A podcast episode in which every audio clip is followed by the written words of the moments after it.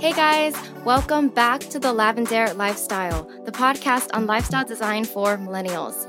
My name's Aileen, and I'm here to guide you to become a master artist of life. You can create the life that you've always imagined. Life is an art. Make it your masterpiece. Today, I'm so excited to have a special guest for this podcast. She's a singer-songwriter named Prisca, also known as Priscilla Liang. Prisca was born and raised in Southern California, and she's performed all over the U.S. and internationally. She's just an awesome girl, and she's currently running a Kickstarter campaign for her debut EP. So I'm so excited to just support and share her story. So what's up, Prisca? What's up, Aileen? Thank you so much for having me. Yeah, thanks so much for being here. Honestly, I'm so happy for you. Like, congratulations so far with your Kickstarter. Oh, girl, thank you so much. We've known each other for so long now. I know. I have to tell you, once I saw your Kickstarter on Facebook, I was like, finally, this girl has been needing to come out with an album for so long. You've written so many songs and you're such a great performer. Oh my gosh. Yes. I was You're on way it. Too nice. But yeah, I can't believe, it was 4 years ago now, we started playing some shows together. Yeah.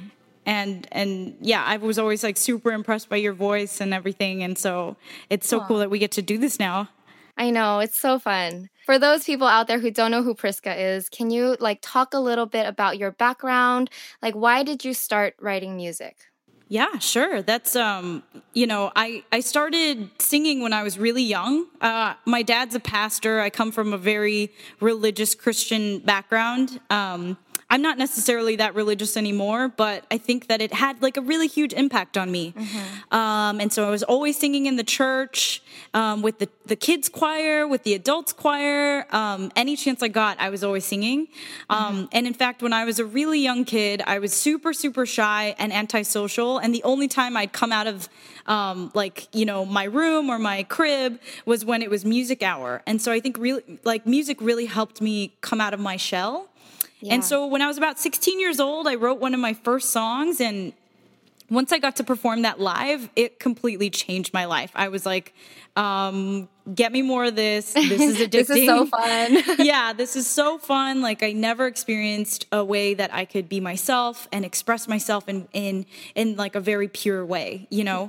Yeah. And so ever since then, I've been performing and playing music. I've gotten to play all over the world. I've gotten to play in China. I did this crazy Taiwanese singing competition where I took my songs and I translated them into Mandarin and then translated that into Taiwanese.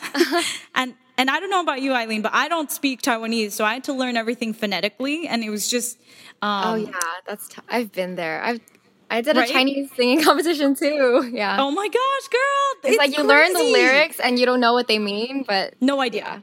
Yeah. No idea.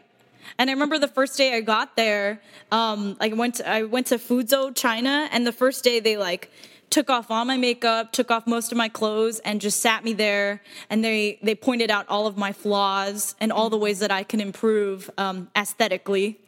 Wow. And it was a really intense experience, especially I think I may have been 22 at the time or 21. And I barely knew who I was, and then you suddenly have these people telling you who you should be and why you should be that. And so, it was just a very intense experience for sure. Wow. So what happened with that? Did you write a song about it? Did you learn anything?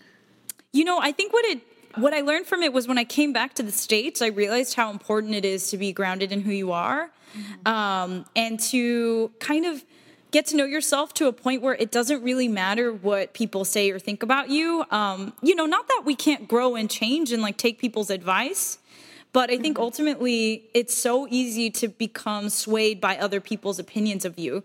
I came back and I felt like I had just been completely dismantled by these producers, and I realized, dude, you got to have a really strong sense of who you are. You have to have a strong sense of what your goals are. Otherwise, it'll be so easy for people to kind of have a really, really lasting effect on you. Yeah, people could totally walk all over you, especially in the entertainment industry. Totally. Yeah. I also love how, in your bio, you talk about how you were bullied as a kid and that fueled a lot of your songs that you wrote when you were younger. Can you talk about that?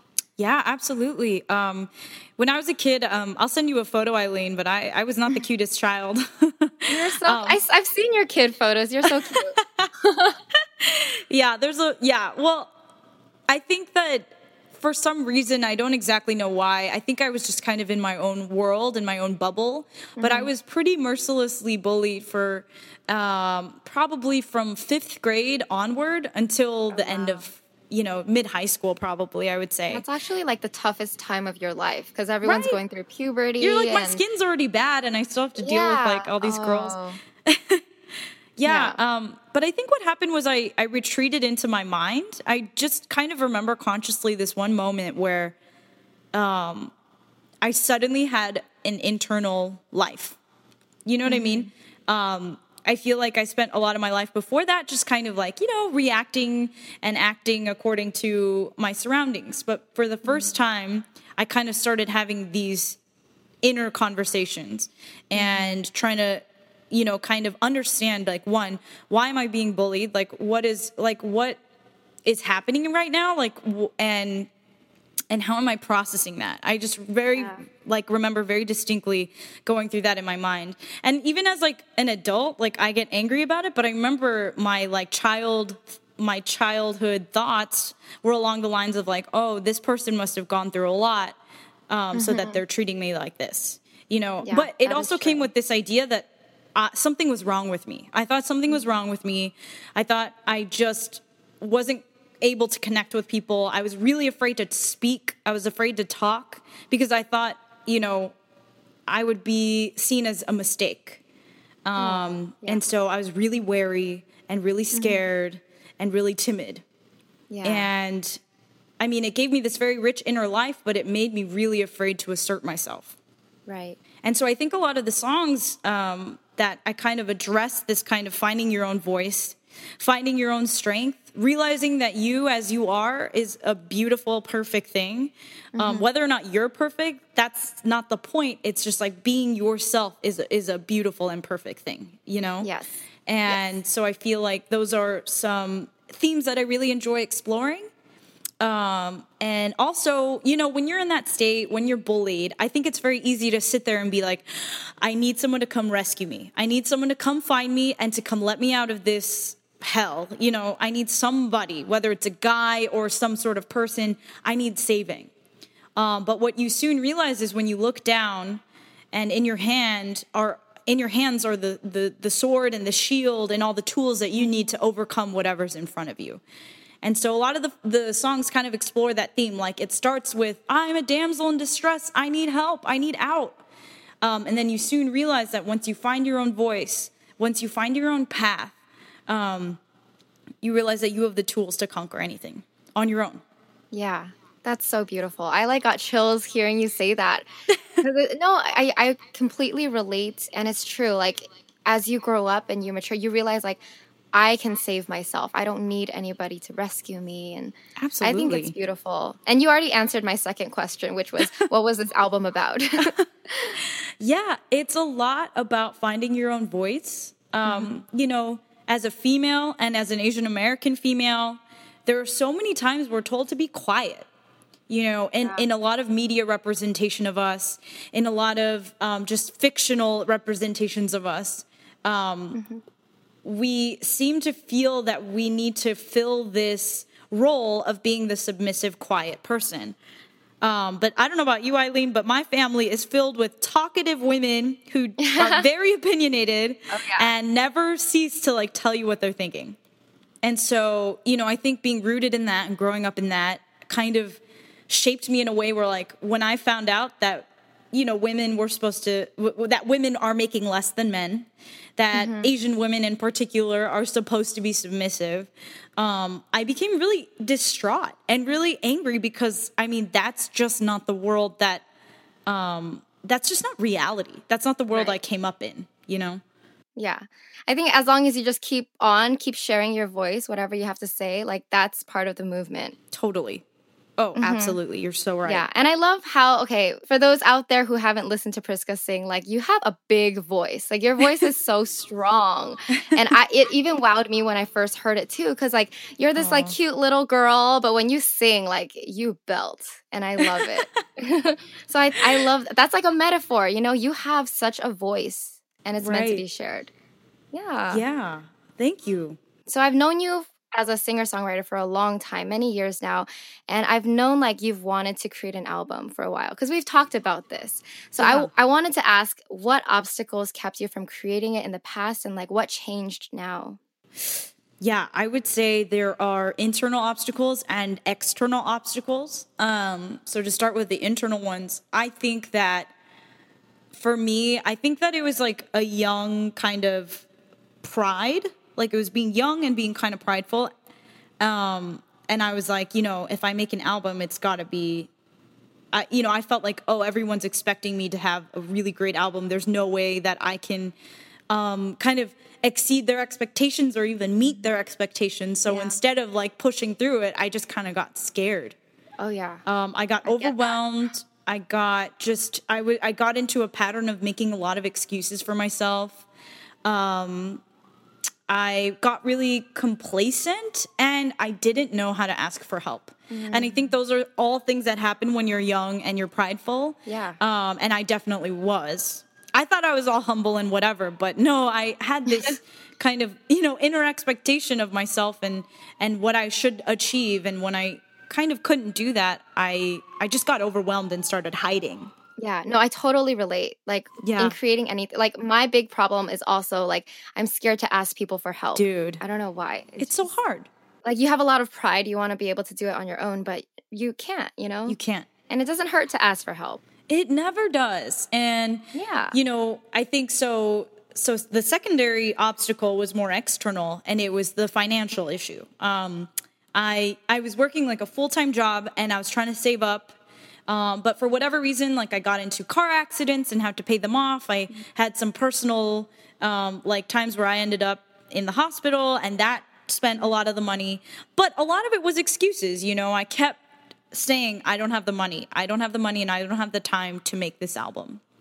And so I think that's what's so incredible about this time in my life, because, you know, it's been, I think, maybe 3 years since my first attempt at making an album. And I had, like, you know, I had songs ready. I had rehearsals done. I had a producer who was pretty much on board. But I just let things get in the way. I let myself make excuses to the point where I dropped everything. I had to take a moment, and I had friends in my life that were saying, like, Priscilla, like, you keep trying to kind of, like, half-ass doing music. And basically, like, music doesn't deserve that. Oh. And that was so hard to hear. Like, I got so, like, not pissed off at this person, but when you hear this, like I was angry with myself, and I definitely projected it on the person who told me this, you know? Oh. And, but it was such an important moment, because I think what it is like, you got to respect your craft. You've got to respect the craft that you're working on, and it doesn't belong to you, and it doesn't serve you. Like, you get to be a part of it, you know? Yeah. Like, and music's, like, too important for me to just, like, go to it when I'm ready and go to it when I'm available, you know? And so I've taken the past pretty much, like, 2 years of just, like, yeah, I've been gigging, but mostly I've been writing. I've been thinking a lot. I've been kind of just trying to understand what it means to fulfill this role as, like, an artist, as a singer, as someone who's, you know, putting out their story. Yeah. And I definitely don't have it perfected yet, but I know how to control my, like, you know, the demons in my mind a little more, like all the voices that are telling me, hey, like, you're not good enough. And you'll never be good enough, and people are going to be so disappointed in you. I've kind of learned how to deal with those voices in my head, you know, the ones that are trying to bring me down.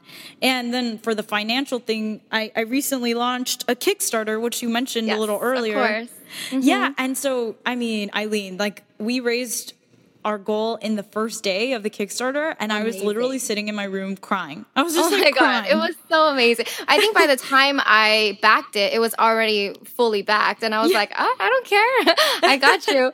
So I'm so happy. And I think I checked today, and it's like almost to your stretch goal. It's almost 10,000. We're almost there. Yeah. You're going to like surpass everything, girl. It's so crazy. Oh, man. Yeah. I wanted to just mention, I want to know what you think about it, but in my perspective, I think the reason why you did so well in the first few days of your Kickstarter campaign is you as a person, you're a sweet, genuine person. I think you're just very lovable, and you've created a network of people who really love you and really care about you.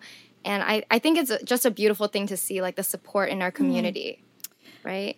Yeah, thank you for saying that. I think I was talking to someone this week. They were like, oh, I don't know why, the Asian American community doesn't support me.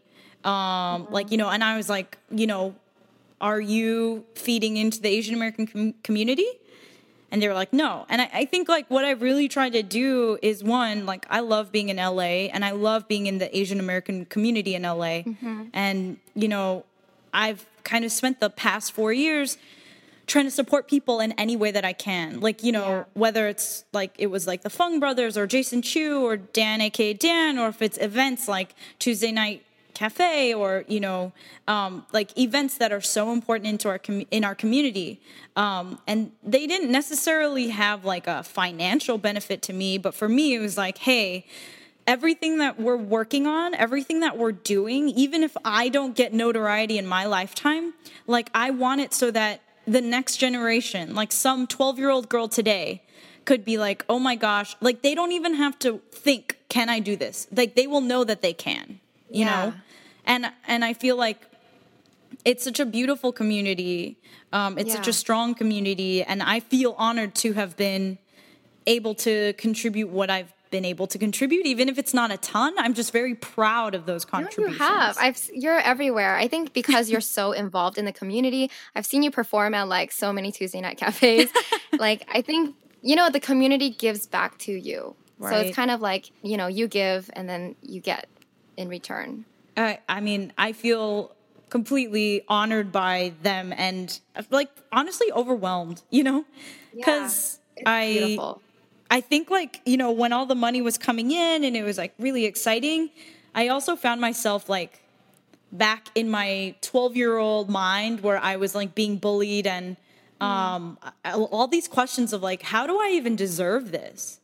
How do I even deserve all the money that's coming in? How do I deserve this generosity? How am I the same person who was bullied relentlessly and now today it's and I think I had to really examine what my self-worth was kind of looking like. I had to really examine it, and I had to learn to accept the kindness and the generosity that was coming to me, because I had gotten so used to being treated in a certain way. And even though those were that was maybe 6 years of my life, but I still live like that. I still live in a way where I don't know how to accept love and I don't know how to accept generosity. I'm always really suspicious or feeling undeserving. Mm-hmm. And I think it was a moment where I had to learn. It was a huge learning experience for me. Totally. You deserve it, girl. You deserve the love. Aileen. And now I'm going to ask you to give a little something to us, because I want to ask, first off, what's your favorite song off the album? And can you sing a little snippet of it for us? Yeah. I had a little white wine last night, so if I'm a little hoarse, I am sorry. But my favorite song is actually we released kind of an acoustic version of the song for My AAPI Vote. So I wrote it in response to this assignment that I got from Richie, who's Tractivist, and Sean Mira, and also Taz. They kind of put together this wonderful album of different Asian American artists. I forget how many songs there are on the album. I think it's 20. You should go download it today. Oh, yeah. But my song that I wrote for it is called Don't Go Quietly. We're going to do a different version on the EP, but the version that's on that AAPI Vote album is available today, so you guys can totally go download it. All the proceeds are going to go towards kind of raising awareness for Asian American voting. Awesome. And 18 Million Rising. I'll put that website link in the blog post description. Oh, sweet. For those of you interested. So just send it to me. Yeah. Okay. Yeah. Awesome. I'll send it to you ASAP. Mm-hmm. And so I basically wrote this song about Asian Americans and how oftentimes we feel like we have to be silent, we have to be quiet, we can't really say anything. We don't want to stir up a fuss. We don't want to rock the boat. We kind of want to remain invisible, and that's how we're kind of socialized. That's how we're taught. That's what's encouraged. But the problem with that is staying silent when you see someone who is hurt. Staying silent when someone is mistreated, staying silent when there's inequality can ultimately be detrimental. Mm-hmm. Because if you don't say something, no one will ever hear it. Yes. And the thing is, Asian Americans, we have such unique stories. We have such powerful backgrounds. We come from such different walks of life than people are used to hearing about in kind of the mainstream. So if we don't tell our stories, guess what? Nobody is going to tell our stories. True. If we don't speak up, nobody is going to know what we've seen and what we've heard and what we've experienced. And it is so important that they do. Mm-hmm. So that's kind of what the song is about. And it's called Don't Go Quietly. And I'll sing a little bit of it. So tell them the truth about what you've seen on the way from Galilee. And tell them the truth about what you've seen. And don't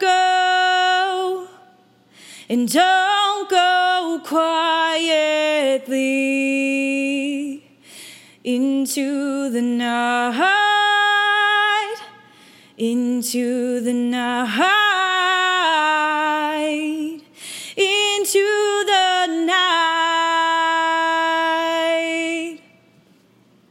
So yeah. I love it. I was like closing my eyes, like feeling the chills. Yeah, you have such a powerful voice. Oh my gosh. Aileen, you are too nice to me, seriously, but thank you. I'm being honest. So, do you have any advice for like young aspiring artists out there right now? Gotta know. Man, I don't know if I have any like silver bullet advice, but like don't ever think that what you have to say is not important. Mm. It is important. Yes. You mm-hmm. sharing your experience of the world, whether it's through painting or drawing or music or even through, dancing or, whatever your mode of expression is, like you are adding to the complex tapestry of the humanity. Yes. And I know that sounds a little maybe too broad or too grand, but it's absolutely true. Like, us sharing our experiences and expressing ourselves enriches the human tapestry. Mm-hmm. Yes. And without your story, we're missing a whole thread. Mm-hmm. And the whole goddamn thing could fall apart because we don't have your thread. Yes. So just remember your voice is important. Yeah. Put on your pants. Do what you gotta do. Yeah. Pants or skirt, whatever you're comfortable in. I'm in a skirt right now. Sometimes you need a little breeze, you know what I mean? But yeah. I don't like pants. Yeah. I'm a skirts or a dress or a shorts girl. There you go. Or a sarong. I don't know. Anything that anything that's but not pants. Constricting. Anything but jeans. Yeah. All right. Thanks so much for being here, Prisca. Yeah. I wish you the best of luck with everything in the future. I'm sure you'll be just fine. Oh my gosh, Aileen. Thank you. I'm so excited to see what happens at the end of your Kickstarter. Me too. Thank you so much for having me. I love what you're doing. I love what you're promoting. You're an incredible, beautiful person. You guys, you listeners, are very lucky and are in very good hands. Thank you. With Aileen here. All right. So you guys out there, check out Prisca. You can find her on Facebook, Instagram, YouTube, or Twitter. Woo. All of it is at Prisca Music, and that's spelled Priskamusik. So she went with the Ks. That's absolutely right. Yes. And then also check out her Kickstarter if you want to support. How can we find your Kickstarter? I'll put the link on my blog. And then also, if you just go on Kickstarter and search Prisca, I think I'm still in their list of, like, projects we love. Oh, my God, so that's so awesome. Okay. So you should be able to search it and find it pretty quick, hopefully. Okay, so search Prisca on Kickstarter. Check out her page and her music. Yeah. And yeah. Cool. Well, thanks so much for being here. Thank you guys out there for tuning in. My name's Aileen. You just heard Prisca, and this was The Lavendaire Lifestyle, the podcast on lifestyle design for millennials. Bye. Bye.